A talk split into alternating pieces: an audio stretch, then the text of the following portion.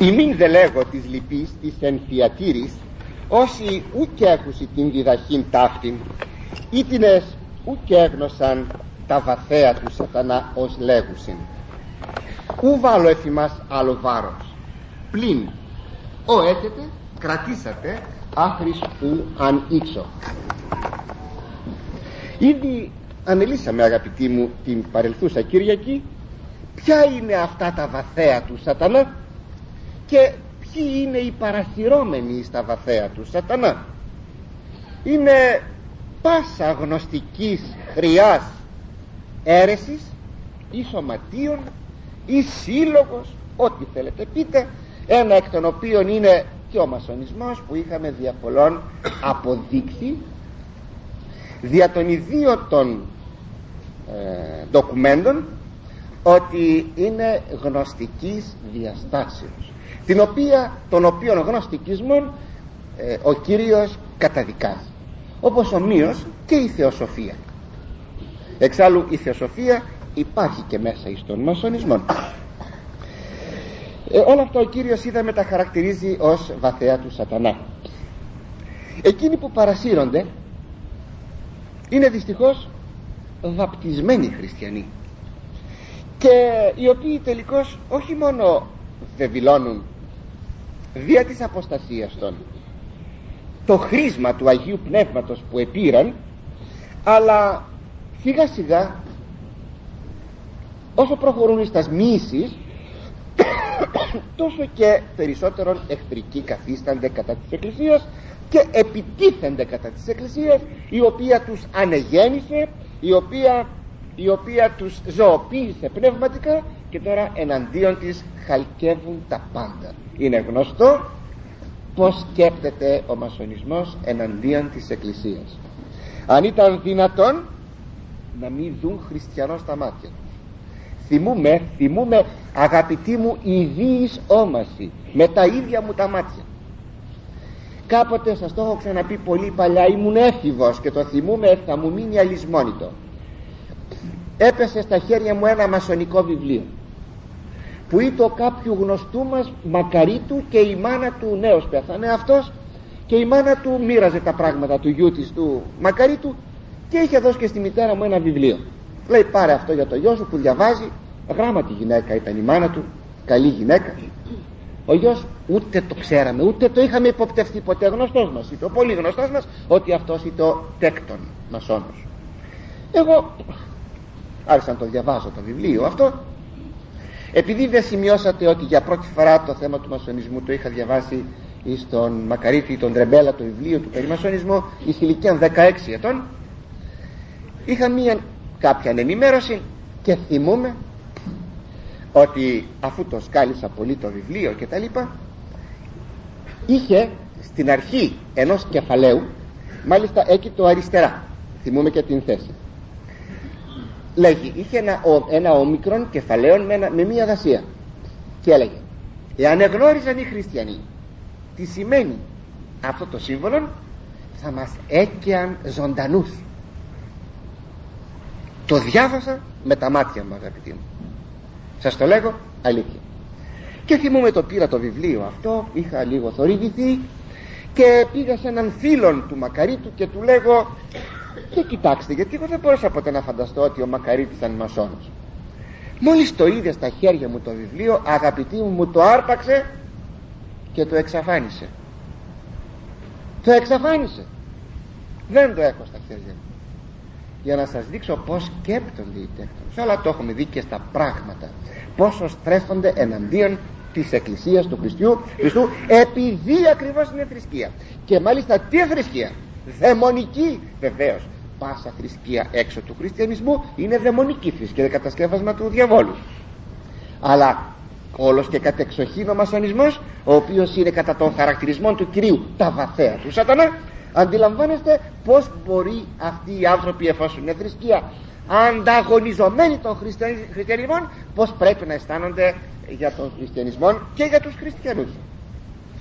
Αλλά προς εκείνους οι οποίοι δεν παρεσύρθησαν στην επιστολή που σημειώνει ο Κύριος και οι οποίοι βρίσκονται περί των επίσκοπων. Ημίν δε λέγω σε εσάς λέγω της λυπής στους υπολείπους της ενθιατήρης που κατοικείται στα θιάτυρα όσοι δεν έχουν την διδαχή ταύτην όσοι δεν έχουν αυτή την διδαχή δεν παρεσύρθησαν ή την εσού κέγνωσαν τα βαθέα του σατανά ως λέγουσι ώστε τώρα στρέφεται προς τους λοιπούς. Πρώτα εστράφει προς τους προς εκείνους που είχαν παρασυρθεί από την γυναίκα Ιεζάβελ το σύμβολο της αποστασίας και του δαιμονισμού. Τώρα προς τους πιστούς.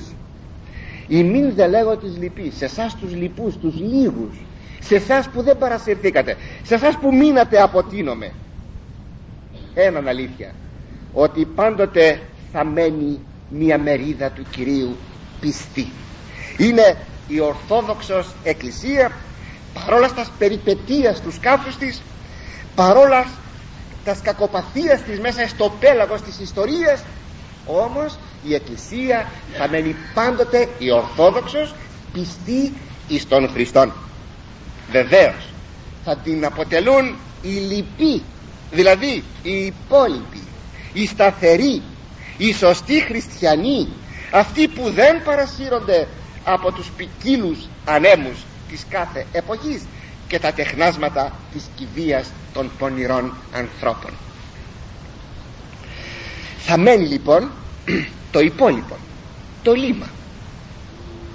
Αυτοί που δεν κάμπτουν τράχυλων και γόνοι εις τας ποικίλας μορφάς και εκδόσεις της ψευδοθεότητας του Βάαλ.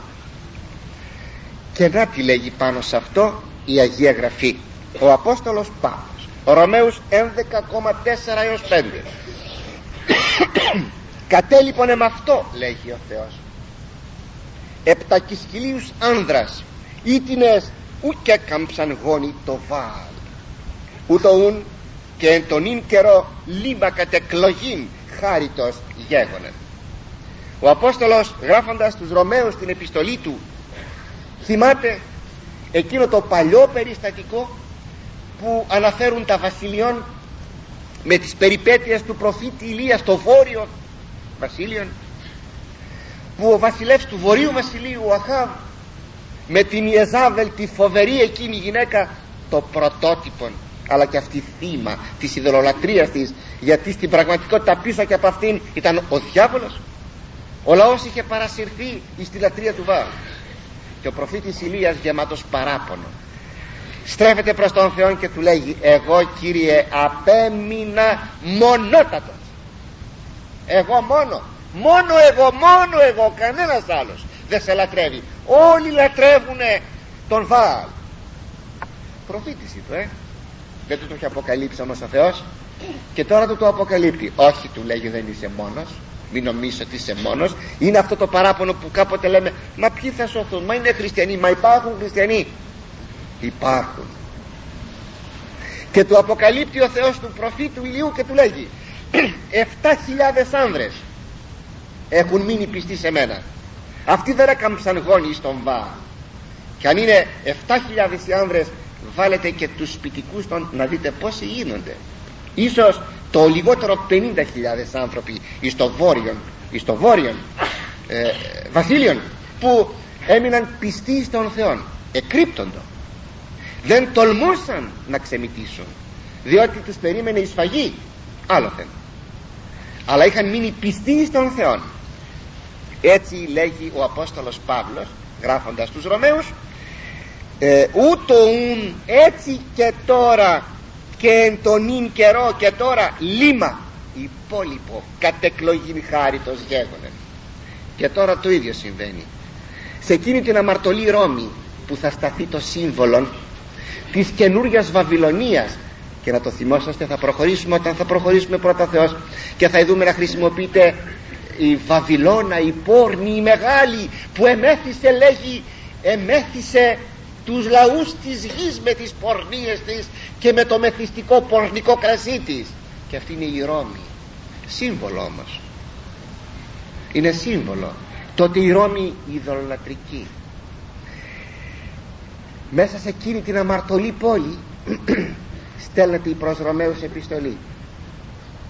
Σε μια πόλη που τότε βασίλευε ο Νέρον και γράφει ο Απόστολος αγαπητοί μου χριστιανοί Ρωμαίοι όπως τότε στην εποχή του προφήτη Ιουλίου έτσι και τώρα υπάρχει το υπόλοιπο. Είσαστε εσείς. Κατ' εκλογήν χάριτος είσαστε εσείς. Αδελφοί μου πρέπει να σας πω κάτι και εγώ με τη σειρά μου. Έχουμε την πληροφορία ότι ανήκουμε εις το λίμα.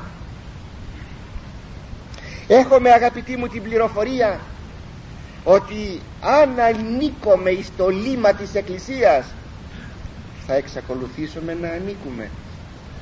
Μήπως κάποια ώρα κάποια στιγμή που ίσως τα συμφέροντά μας να τρίζουν θα καμφθούμε γνωρίζουμε ότι ο λίγοι θα είναι εκείνοι που θα έχουν μείνει πιστοί όταν θα έρθει ο Κύριος ξανά στη γη.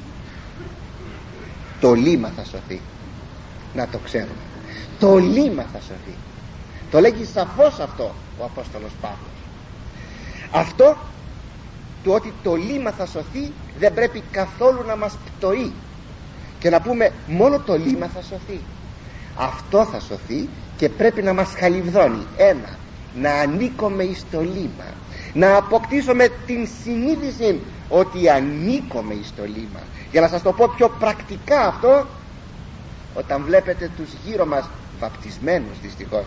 Μήπως οι Ισραηλίτες δεν ήσαν όλοι ο λαός του Θεού; Μέσα στο λαό του Θεού υπήρχε λίμα. Υπήρχε λίμα. Το θέλετε; Και στους χρόνους του Χριστού όταν ο Χριστός εγεννήθη υπήρχε λίμα. Πάντα υπάρχει το λίμα. Το υπόλοιπο λάμδα εψιλον γιώτα περισπομένη μη μη αλφα. Προσέξτε τώρα να δείτε ποιο ήταν αυτό το λίμα; Ήταν εκείνοι που απεδέχοντο τας προφητείας και ερμήνευον ορθώς. Ο Σημειών ο Θεοδόχος η Άννα η προφήτης. Ο πρόδρομος συγγνώμη, ο Ζαχαρίας και η Ελισάβετ οι γονείς της Θεοτόκου. Τα σπίτια των Αποστόλων. Όλοι αυτοί ήσαν το λίμα που περίμεναν ορθώς τον Μεσσία. Γι' αυτό και τον απεδέχτησαν είναι δε χαρακτηριστικό εκεί στο Κατολικό Ευαγγέλιο που λέγει η προφήτης Ιάννα όσοι εισεπορεύοντο εις τον ναό για να προσκυνήσουν αλλά όχι πάντες όσοι είχαν την ελπίδα τους σωστά στο Μεσσία τους έλεγε η Άννα ο Μεσσίας ήλθε μόνο όσοι είχαν, ε, είχαν σωστή αντίληψη περί του Μεσσίου σε αυτούς έλεγε, σε αυτούς έλεγε η Άννα. Ο Μεσσίας ήλθε, εγεννήθη ήλθε εδώ ήλθε σπουδαίο. Ήταν ένας πρόδρομος πριν από τον πρόδρομο η Άννα η προφήτης. Εκείνη η χείρα με τα 86 της χρόνια κλπ. Λοιπόν ας το ξέρουμε ότι αυτό δεν πρέπει να μας πτωεί. Μη βλέπουμε τους απ' έξω. Τι κάνουν; Μη πούμε μα δεν βλέπεις τι κάνει ο Α τι κάνει ο Β. Ας είμεθα όλοι οι χριστιανοί στην ταυτότητα. Θα σωθούν οι λίγοι. Θα το έλεγα αυτό το λίμα υπάρχει ίσως ίσως και σε αυτόν τον κλήρο παντού υπάρχει. Μήπως δεν είχαν παρασυρθεί στην εποχή του Ισραήλ με τις πτώσεις και τους παρασυρμούς του δεν είχε παρασυρθεί και ο κλήρος. Σε φοβερό βαθμό οι Λεβίτες είχαν παρασυρθεί. Όχι όλοι όχι όλοι όσοι δεν θέλησαν να παρασυρθούν έφυγαν από το βόρειο βασίλειο και πήγαν στο νότιο βασίλειο που διατηρούσε τη ρατρία του αληθινού Θεού. Έτσι θα σας έλεγα αν έχουμε αυτήν την εσωτερική πληροφορία ότι αποτελούμε το λίμα εν τον νυν καιρό τότε ας ακούσουμε τι έχει επιπλέον να μας πει ο Κύριος στην επιστολή του ου βάλω ημάς εφημάς άλλο βάρος. Πλην ο έχετε κρατήσατε άχρης ου αν ήξω. Δεν θα σας επιβάλλω άλλο βάρος. Κρατήσατε όμως εκείνο που έχετε. Έως ότου ξανάρθω. Βαρισίμαντος λόγος αγαπητοί μου αυτός του Κυρίου. Βαρισίμαντος. Ας τον προσέξουμε. Τι είναι εκείνο το οποίο έχουμε και το οποίο εντελόμεθα από τον Κύριο να το κρατήσουμε. Είναι το Ευαγγέλιον του. Εκείνο που έχεις άλλο βάρος δεν θα σου βάλω. Δεν θα σου γράψω παραπάνω Ευαγγέλιο. Αυτό μόνο το Ευαγγέλιο. Αυτό είναι που σου βάζω στα χέρια και σου το ονομάζω βάρος. Είναι η πίστη του Χριστού. Αλλά ολόκληρος η πίστη του Χριστού. Ανώθευτος όπως μας την παρέδωσαν οι Απόστολοι και οι πατέρες της Εκκλησίας μας. Αλλά σκεφτήκαμε αγαπητοί μου αυτών των θησαυρών τον οποίον μας παρέδωκε ο Κύριος τι ακριβώς είναι. Σκεφτήκαμε τι πλούτος ανεκτήμητος είναι. Και εμείς οι Ορθόδοξοι έχουμε αυτόν τον πλούτον που αν έπρεπε να τον καταγράψουμε θα μέναμε άφωνοι μπροστά εις των όγκων της, της τιμής του αν έχει τιμή. Και αν μπορούσαμε ποτέ να καταγράψουμε ό,τι ακριβώς σαν θησαυρό έχουμε μόνο μια κατατομής αναφορά θα κάνουμε εις αυτόν τον θησαυρό για να μπορέσουμε κάπως να εκτιμήσουμε τα πράγματα.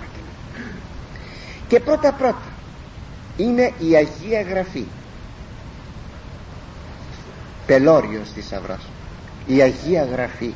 Αν κάποτε μαθαίναμε την Αγία Γραφή. Ειδικότερα η Καινή Διαθήκη. Ειδικότατα γραμμένη στην ελληνική γλώσσα αυτό για μας τους Έλληνες σε ελληνικό ακροατήριο αυτή τη στιγμή. Για μας τους Έλληνες στην ελληνική γλώσσα. Ακόμα. Η Θεία Λειτουργία Ω η Θεία Λειτουργία δια της οποίας έχουμε το μυστήριο της Θείας Ευχαριστίας δηλαδή το σώμα και το αίμα του Χριστού. Αυτά τα δεσποτι, τις δεσποτικές σάρκες με τις οποίες γινόμεθα σύσσωμοι και σύνεμοι.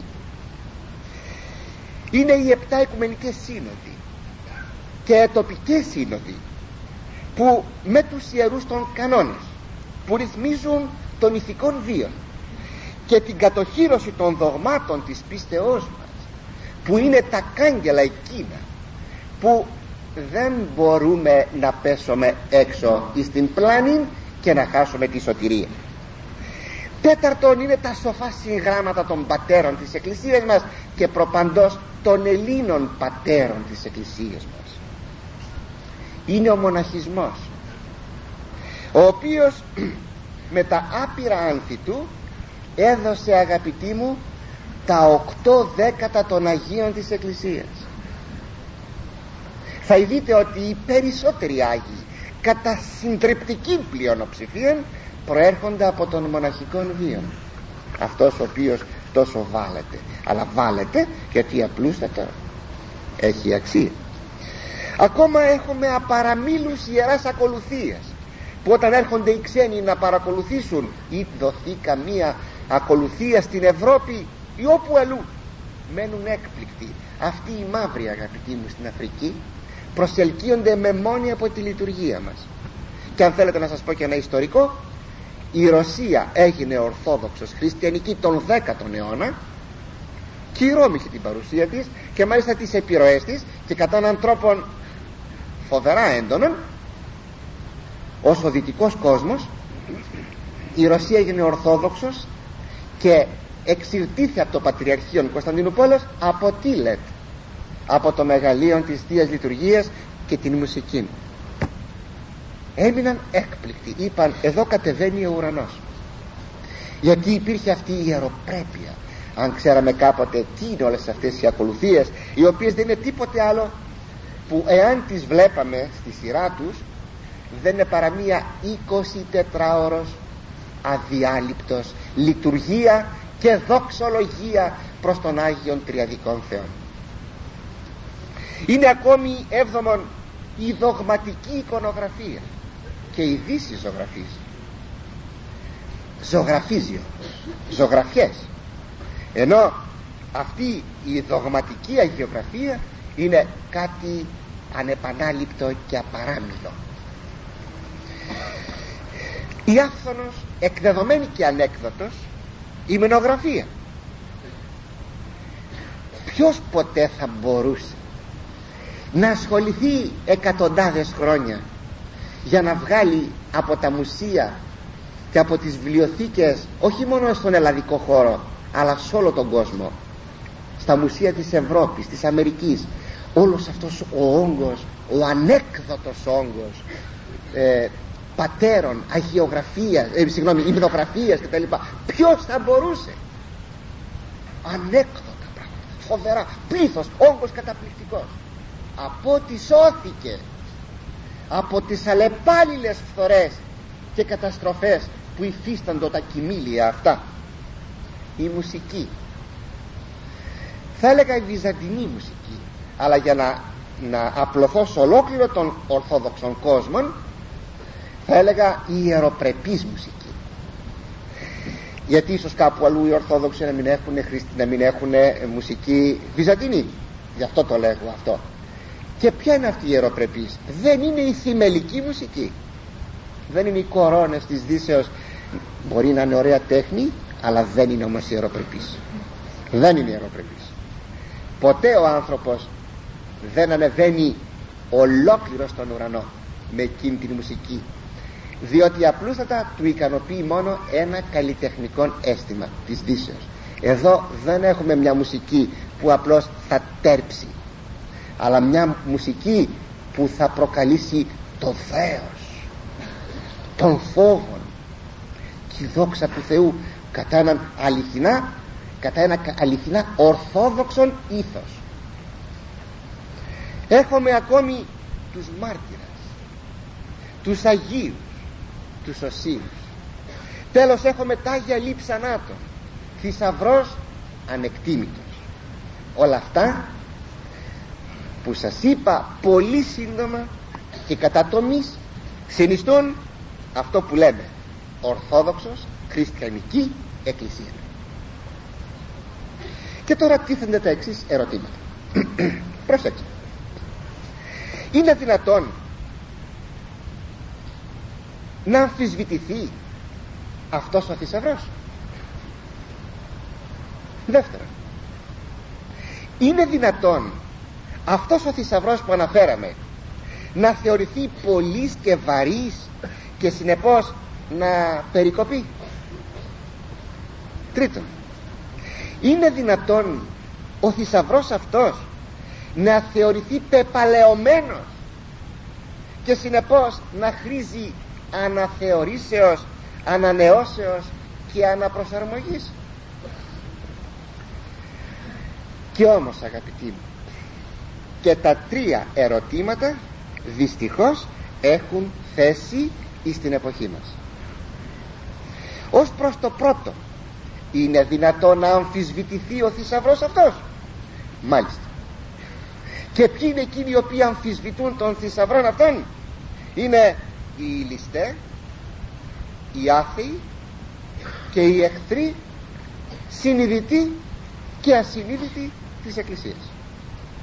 Αυτοί αμφισβητούν αυτόν τον θησαυρό είναι όλοι εκείνοι που δεν θέλουν να βλέπουν ή να ακούν ούτε Χριστόν ούτε Χριστιανός.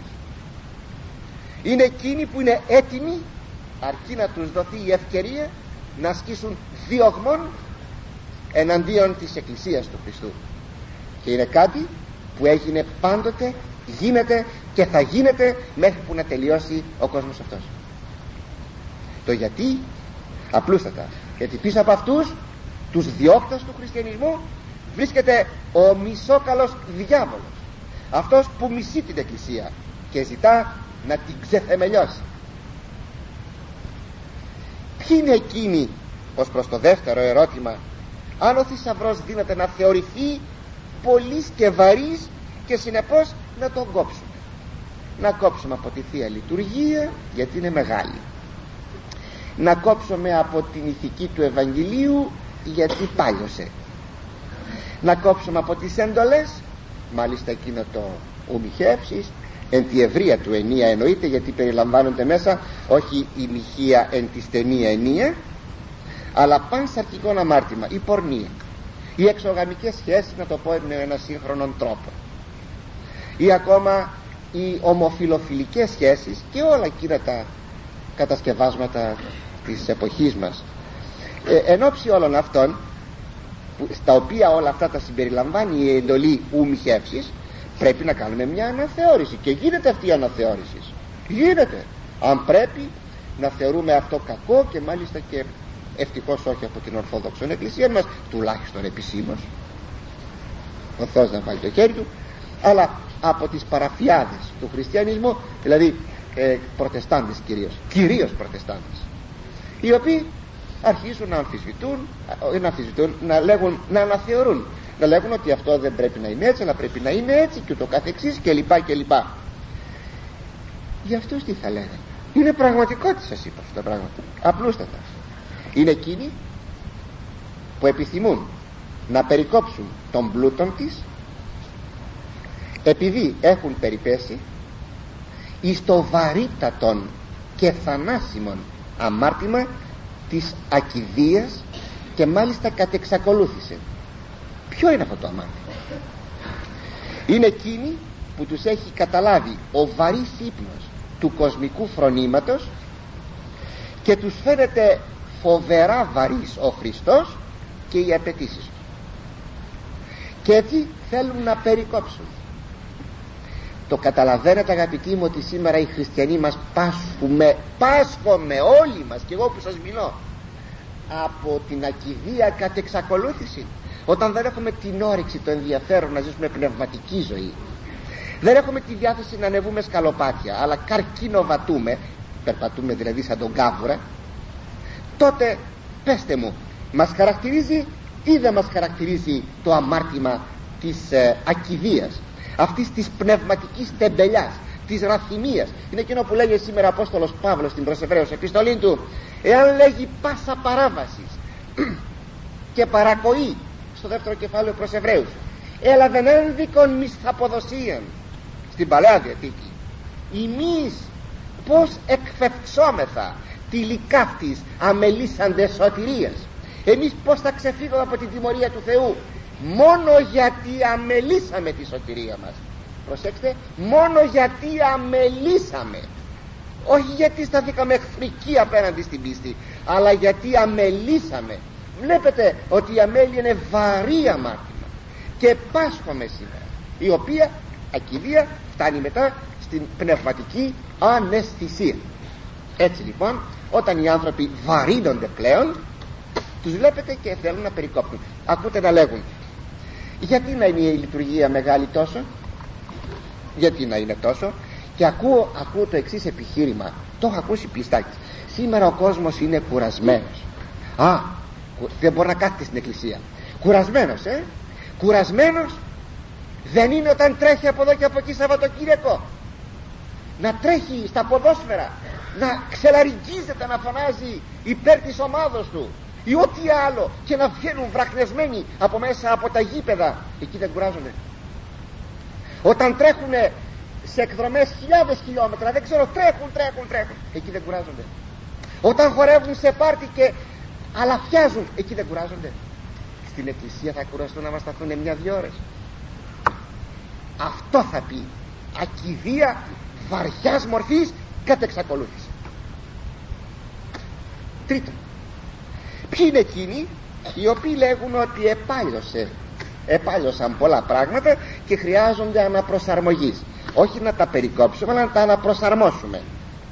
Και αυτοί το ίδιο αγαπητοί μου που θεωρούν παλαιωμένων των πλούτων και των θησαυρών της Εκκλησίας και ζητούν δήθεν την ανανέωση και την πρόοδο και τα λοιπά και αυτοί το ίδιο έχουν καταληφθεί από την ακιδεία από το κοσμικό φρόνημα αλλά το κρύπτουν και δεν έχουν να περικόψουν αλλά προσπαθούν δήθεν να ανανεώσουν την προσφορά της Εκκλησίας ως δήθεν υποκειμένη εις τον χρόνο και συνεπώς της Χριστός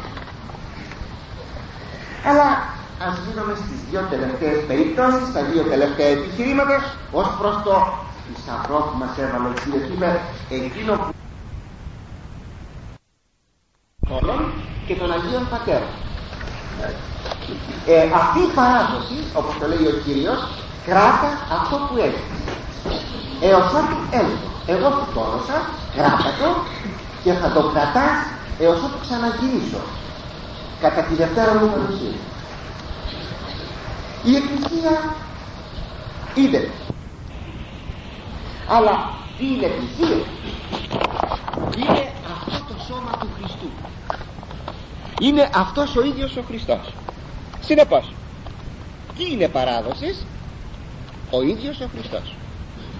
Αυτό είναι παράδοσης. Ο ίδιος ο Χριστός. Αλλά ο Χριστός παλαιούται ο Χριστός έχει εντός εισαγωγικών μέρη τα οποία δίνονται να αποβάλλονται κατά το δοκούν όπως μας έρθει. Μας λέγει ο Απόστολος στην προς Εβραίους 13,8 Χριστός χθες και σήμερα ο αυτός και εις τους αιώνες και χθες και σήμερα και αύριο και αιωνίως ένας είναι ο Χριστός. Ατόφιος, ακέραιος, αμέριστος, ανώθευτος ο Χριστός καταλαμβάνει με άλλα λόγια το παρελθόν εξίσου με το παρόν και το μέλλον. Ποια λοιπόν ανανέωσης ερωτούμε. Είναι δυνατόν να επέλθει στον Χριστό τον Χριστόν τον παρουσιάζει ολόκληρον η Αγία Γραφή. Κάθε αλλίωση της Αγίας Γραφής είναι και αλλίωσης του Χριστού.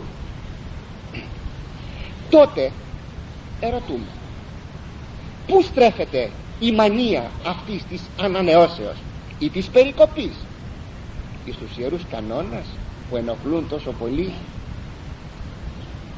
εις την Θεία Λειτουργία που και αυτή ενοχλεί τόσο πολύ εις την εικονογραφία που δεν την καταλαβαίνουμε σήμερα που αλήθεια επιτέλους μπορεί να βρίσκεται αυτή η μανία της ανανεώσεως λοιπόν ακούστε αγαπητοί.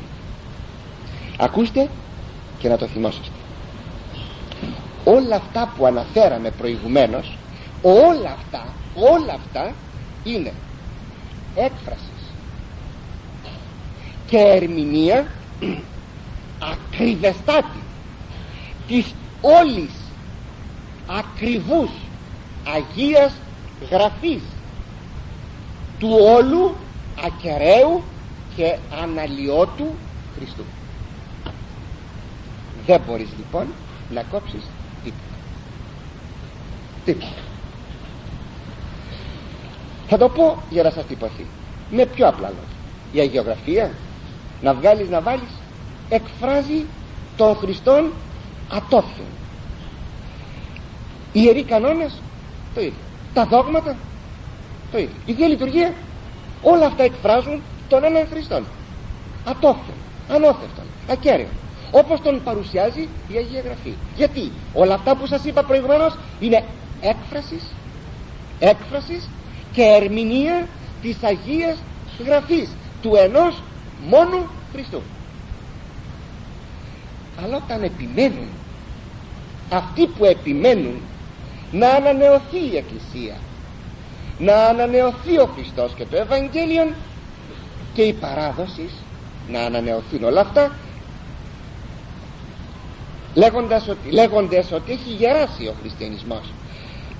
Θα είχαμε να τους πούμε δεν γέρασε ο χριστιανισμός ούτε ο Χριστός οι χριστιανοί μαραζώσαν οι πιστοί μαραζώσαν τώρα το γιατί μαραζώσαν αγαπητοί μου είναι άλλη ιστορία. Μαραζώσανε φοβερά οι χριστιανοί μας. Και όταν μαραζώνει κανείς τότε νομίζει πως φταίει αυτό που είναι έξω από αυτόν. Φταίει κάτι που είναι μέσα σε αυτόν. Εμείς φταίμε. Δεν φταίει ο χριστιανισμός. Αυτός δεν χρειάζεται αναγέννηση. Εμείς χρειαζόμαστε αναγέννηση όταν συνεπώς θα λέγαμε ότι επιθυμούμε μια ανανέωση αυτή πρέπει να στραφεί σε μας και όχι στην παράδοση της Εκκλησίας. Και αυτή η αναγέννηση αν μου πείτε πως θα την πετύχουμε όταν την προσεγγίσουμε την παράδοση της Εκκλησίας μας ακεραίαν, ανώθευτον χωρίς περιτομές χωρίς ακροτηριασμούς χωρίς εξυγχρονίσεις. Γι' αυτό αγωνίζεται η Εκκλησία. Δεν είναι στενοκέφαλη μες στους αιώνες η Εκκλησία. Οι πατέρες δεν ήσαν στενοκέφαλοι όταν γονίζονται να διατηρήσουν ακεραίαν και ανώθευτον την παράδοση της Εκκλησίας. Γιατί ξέραν πολύ καλά ότι από αυτήν την ακεραία παράδοση θα βγει και σωστή σωτηρή μάλιστα έτσι σαν ένα παράδειγμα εμπαρόδο όσες φορές την εποχή μας έγινε μια προσπάθεια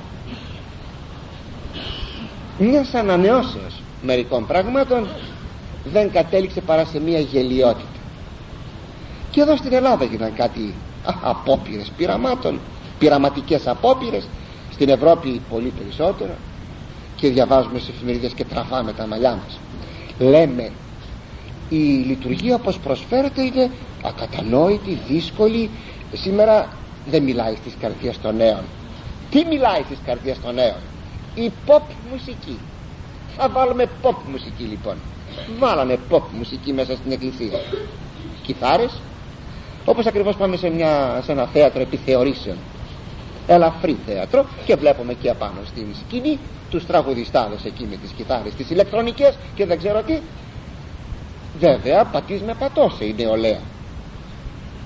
Αλλά επειδή όλα αυτά τα βρίσκουν και έξω και τόσο πλούσια μάλιστα δεν ξαναπατάνε μετά πια. Αν και το κριτήριο είναι το εξής. Έφερες κόσμο μες στην εκκλησία πού τον έφερες τι είναι η εκκλησία η εκκλησία τι είναι τέσσερα του βάρια είναι η εκκλησία. Ωραία τον έφερες τον κόσμο μέσα στην εκκλησία. Εκκλησία είναι το σώμα του Χριστού. Τι είναι τέσσερα του βάρια εν, ενεσωμάτωσες αυτόν τον κόσμο μέσα στο σώμα του Χριστού ενσωματώνω το πλήθος μέσα στο σώμα του Χριστού θα πει το εκκλησιαστικοποιώ το πλήθος. Δηλαδή το σώζω.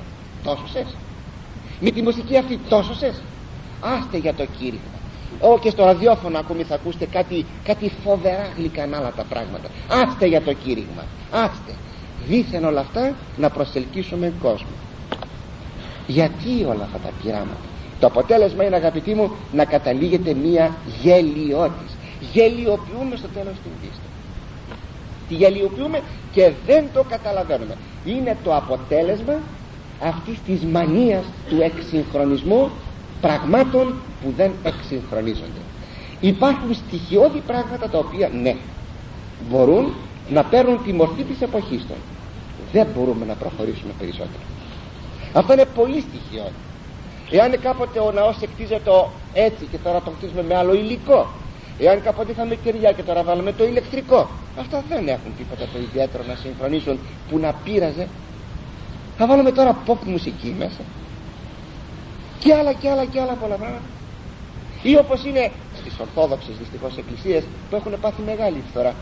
Λίγοι μόνο ορθόδοξοι κρατάνε και πολύ καλά μάλιστα στο εξωτερικό όταν από πάνω είναι εκκλησία και από κάτω είναι αίθουσα χορού και στα σκοτεινά ανεβαίνουν οι νεαροί και οι νεαρές μέσα στην εκκλησία που είναι βέβαια άδεια την ώρα που γίνεται η διασκέδαση κάτω στην αίθουσα. Και εκεί επιδίδονται ό,τι ό,τι επιδίδονται εκείνοι που συνήθως είναι θαμώνες των κέντρων διασκεδάσεως και των πάρτης. Και αυτό είναι ονόματι να προσελκύσουμε τους νέους μας για να είναι ορθόδοξοι χριστιανοί. Αδιανόητο.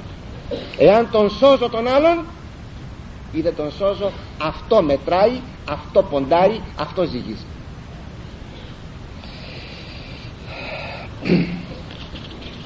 Ο Κωνσταντίνος Παρηγόπουλος αυτός ο ιστορικός μας έλεγε το εξής. Ενώ όλα τα έθνη έχουν ανάγκη για να προοδεύσουν να κοιτάζουν εμπρός. Το ελληνικό έθνος για να προοδεύσει πρέπει να κοιτάζει ο πίσω τι εννοούσε όταν έλεγε το ελληνικό έθνος πρέπει να κοιτάζει ο πίσω γιατί θα ήθελα να περιορίσω λίγο τα πράγματα στο δικό μας χώρο εδώ στη γειτονιά μας στο δικό μας χώρο. Πρέπει να στρέφεται το ελληνικό έθνος πίσω προς τις πηγές του προς τις ρίζες του προς την ιστορία του.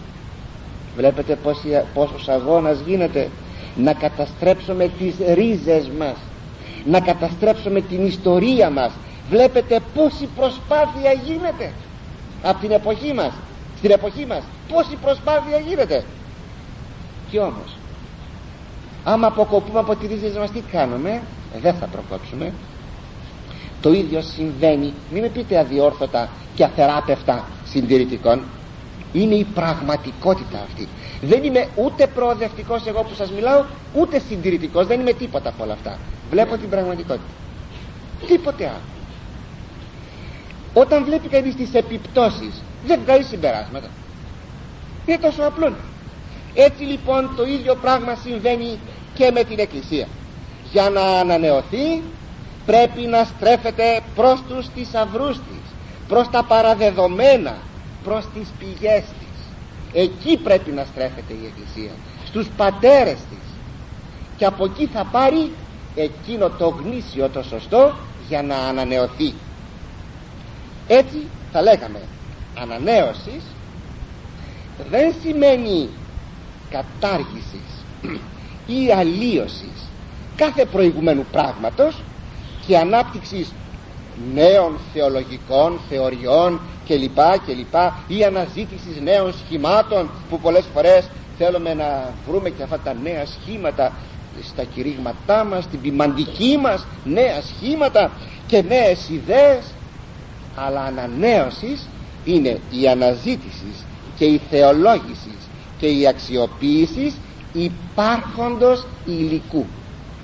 Αυτό που υπάρχει αυτό που είναι κατατεθειμένο αυτός ο χρυσός να τον βαθύνω να τον ανακαλύψω και να τον προσφέρω πάντοτε τον ίδιο αυτό θα πει ανανέωση. Αν το θέλετε ένα πείραμα έχει γίνει έγινε από τους Ρώσους της Διασποράς τους Ορθοδόξους. Μορφωμένοι, διανοούμενοι αυτοί όταν έφυγαν από τη Ρωσία δημιούργησαν σχολές, Ινστιτούτα κλπ έγραψαν βιβλία. Δεν έκαναν τίποτα άλλο παρά πήραν τους πατέρες της εκκλησίας μας και τους παρουσίασαν. Ε, θεωρήθηκε κάτι καταπληκτικό. Όταν έγραψε ο Βλαδίμηρος Λόσκι τη μυστική ε, θεολογία της Ανατολικής Ορθοδόξου Εκκλησίας αυτό το θαυμάσιο βιβλίο έχει μεταφραστεί ελληνικά το συνιστώ όσους νομίζετε ότι μπορείτε να το διαβάσετε. Θαυμάσιο βιβλίο. Θα δείτε τη βιβλιογραφία του Άγιος Σάκος Σύρος είναι ως επιτοπίστων ο Άγιος Μάξιμος Ομολογητής. Προπαντός ο Άγιος Σάκος Σύρος ο ασκητής. Όταν το παρουσίασε αυτό ο Βλαδίμηρος Λόσκι στην Γαλλία, στο Παρίσι όταν το εξέδωκε, γαλλικά το εξέδωκε η Ευρώπη έμεινε κατάπληκτη και είπε αυτή είναι η Ορθοδοξία. Αυτή είναι η Ορθοδοξία. Ε αυτή είναι η Ορθοδοξία το υλικό αυτό που ήταν κατατεθειμένο το βγάλαμε από την αφάνεια το δουλέψαμε και το προσφέραμε. Αυτό το κατατεθειμένο. Των συνόδων τα λόγια των πατέρων η Αγία Γραφή ερμηνευμένη από τους πατέρες της Εκκλησίας μας. Αυτό γυαλίζει, εκπλήσει αρκεί να προσφερθεί ατόφιο καθαρό χωρίς νοθείες απερίτμητο και ακέραιο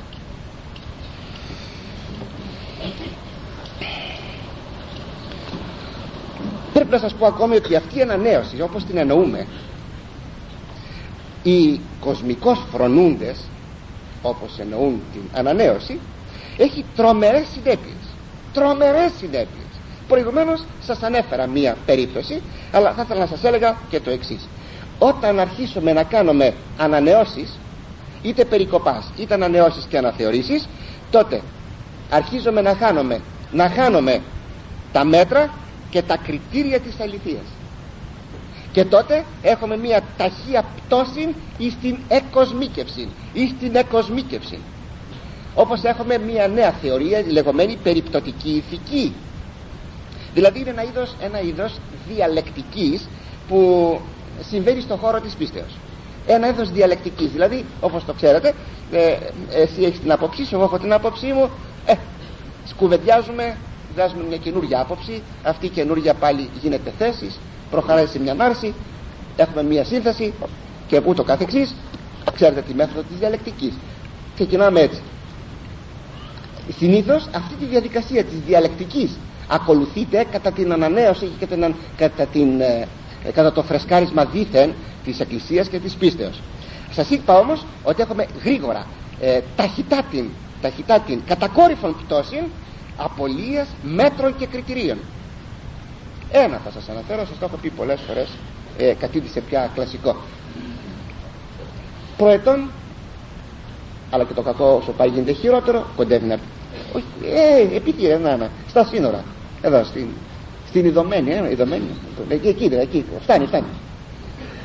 Όταν ακούγαμε ότι και ο Αρχιεπίσκοπος του Καντέρμπουρη είχε λάβει μέρος στην αμνίστευση της ομοφιλοφιλίας είπαμε εγώ το είπα προσωπικά πρώτο 60 αυτό πρώτο 60 είπα καλά αυτός ο άνθρωπος μπορεί να βγάλει πανεπιστήμια να είναι σοφός να διάβασε κοινωνιολογίες και κόντρα κοινωνιολογίες και ιστορία της, των θρησκειών ιστορίες ό,τι θέλεις να διάβασε και να σπούδασε. Δεν άνοιξε ποτέ του αυτός ο άνθρωπος την Αγία Γραφή να δει απλά απλά τι λέγει η Αγία Γραφή για αυτό το αμάρτημα. Ότι δεν είναι αρρώστια αλλά είναι αμάρτημα. Γιατί όμως δεν το έβλεπες αμάρτημα; Δεν άνοιξε την γραφή. Η απορία μου. Αν μπορείτε να μου τη λύσετε. Πιστεύω να είναι και δική σας απορία αυτή. Απλούστατα. Όταν αρχίζει η διαλεκτική στο χώρο της θρησκείας αρχίζει η απώλεια του κριτηρίου της αληθείας. Αυτό είναι όλο. Αυτή είναι η απάντηση. Χάνεται το κριτήριο της αληθείας. Αυτή είναι η τρομερή συνέπεια όταν αρχίζουμε να εξυγχρονίζουμε δίθεν την πίστη. Με καταλάβατε; Με καταλάβατε; Εδώ παράδοση θα λέγαμε δεν σημαίνει απολύθωση βεβαίως ε; αλλά ζωή και συνέχιση ζωής δεν θα έπρεπε να παραλείψω. Να σας πω κάτι που είναι και αυτό της μόδας. Είναι μια καινούργια θεωρία αυτή. Να σας την πω και αυτή τη θεωρία. Ε, λέγεται, λέγεται η θεωρία αυτή ε,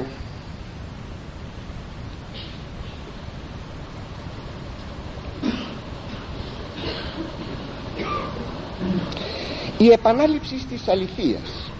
Η επανάληψη λέγεται αυτή η θεωρία είναι μια καινούργια η επανάληψη της αληθείας ξέρετε τι είναι αυτό; Άκουσατε το αυτή τη στιγμή υπάρχει εκκλησία στη Λάρισα.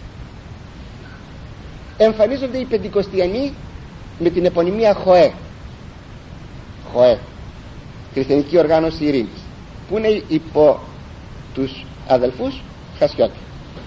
Πολλές φορές έχουμε μιλήσει. Πιστεύω ότι είσαστε όλοι ενημερωμένοι για το θέμα αυτό και δεν φαντάζομαι κανείς να παρασυρθεί να πάει μέχρι την πόρτα εκείνη για να τους ρωτήσετε τι είναι εκείνο που θέλετε εσείς να κάνετε το παραπάνω ώστε δεν σας ικανοποιεί η Εκκλησία αυτό το οποίο δίδει; Θα σας απαντήσουν. Και μαζί με αυτούς θα σας απαντήσουν όλες αυτές τις παραφιάδες των αιρετικών. Μα χιλιαστέ είναι μα οι προτεστάντες με όλες τις παραφιάδες τους. Ξέρετε ποιο είναι; Το επιχείρημά τους. Ένα είναι το επιχείρημά τους.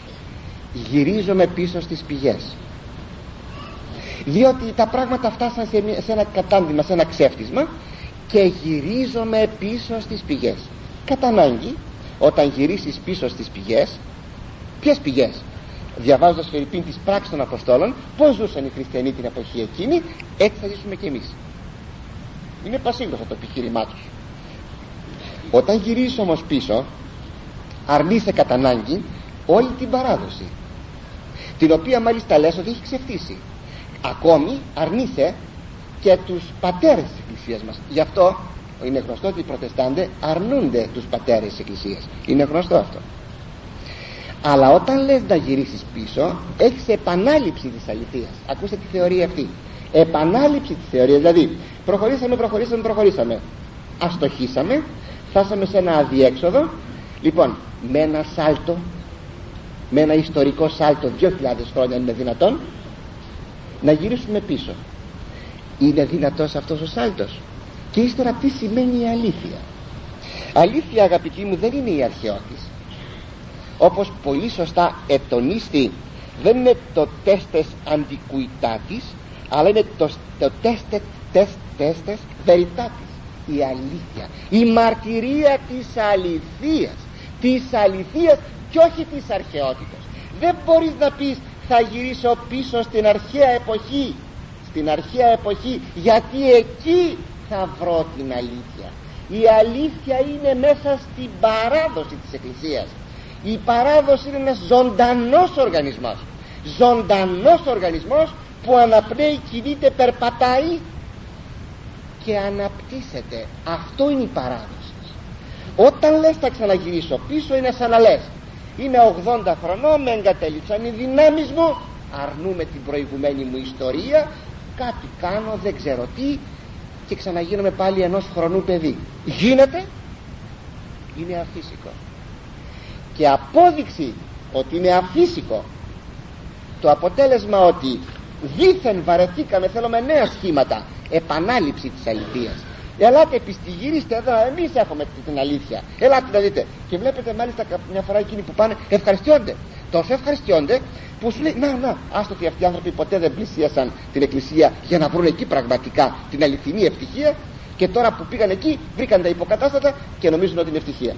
Απόδειξης ο κατακαιρματισμός αφού λείπει η παράδοση αγωγή ο κατακαιρματισμός της πίστεως εις αυτές εις αυτά τα, τα τις παραφιάδες ομολογιών πίστεως. Ο κατακαιρματισμός. Γι' αυτό έχουμε εκατοντάδες ομολογίες κατακαιρματισμένες που η μια δεν μοιάζει με την άλλη. Ένα, σε ένα μόνο μοιάζουν. Δίθεν να γυρίσουμε πίσω στην, στην μαρτυρία της αρχαιότητας δεν είναι η μαρτυρία της αρχαιότητας αν το θέλετε και η αίρεσης είναι μαρτυρία της αρχαιότητας και ο αριανισμός είναι μαρτυρία της αρχαιότητας αν το θέλετε δεν είναι επαρκής η μαρτυρία της αρχαιότητας αλλά η μαρτυρία της αληθείας. Αυτή είναι η μαρτυρία της αληθείας διασώζεται μέσα κατά ζωντανό τρόπο στους Αγίους και τους Πατέρες που έχουν την προσωπική εμπειρία για την οποία μπορούν να μας πληροφορήσουν και να μας μιλήσουν. Κρατούν την παράδοση. Ο Κύριος είπε κράτη ο έχεις κρατούν την παράδοση αλλά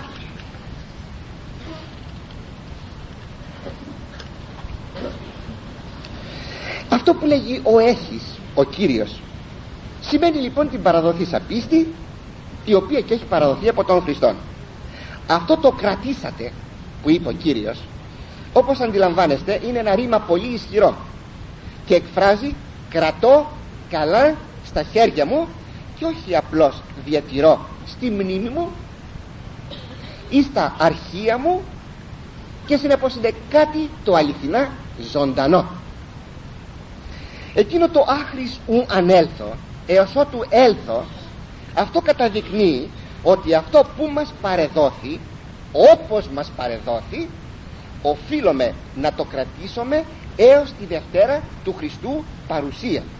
Συνεπώς να το κρατήσουμε χωρίς μεταβολές χωρίς αλλαγές χωρίς περιτομές και ανανεώσεις σε μέτρα κοσμικά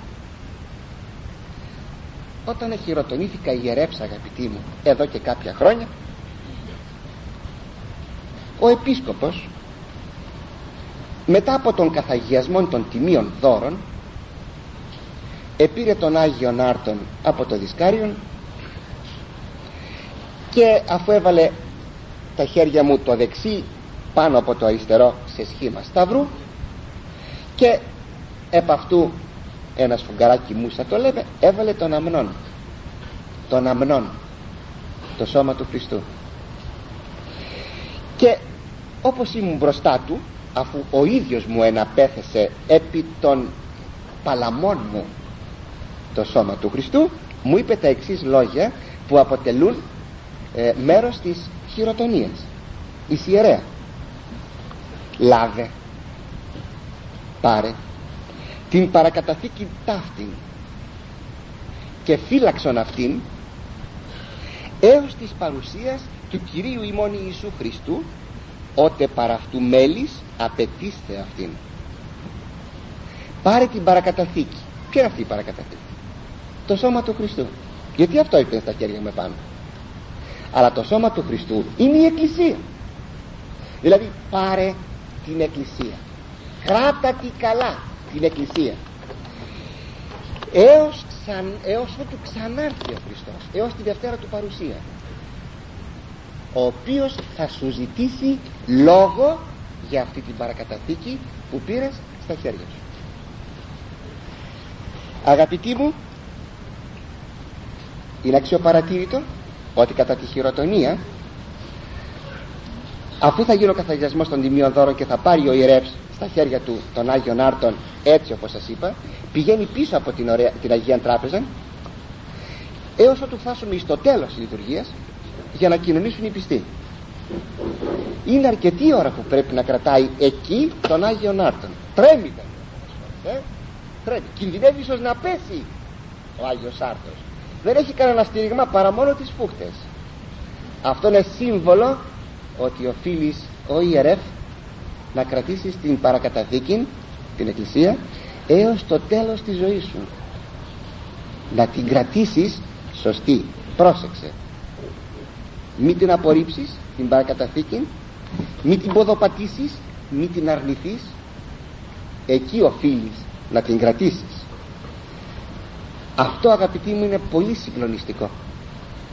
Και όσο μπορώ να διατηρώ μια συνείδηση θα ήθελα να σας λέγω ένα σωστό κήρυγμα να σας πω την αλήθεια και πάντα να σας λέγω την αλήθεια επειδή μου ενεπιστεύθη ο Κύριος αυτήν την παρακαταθήκη.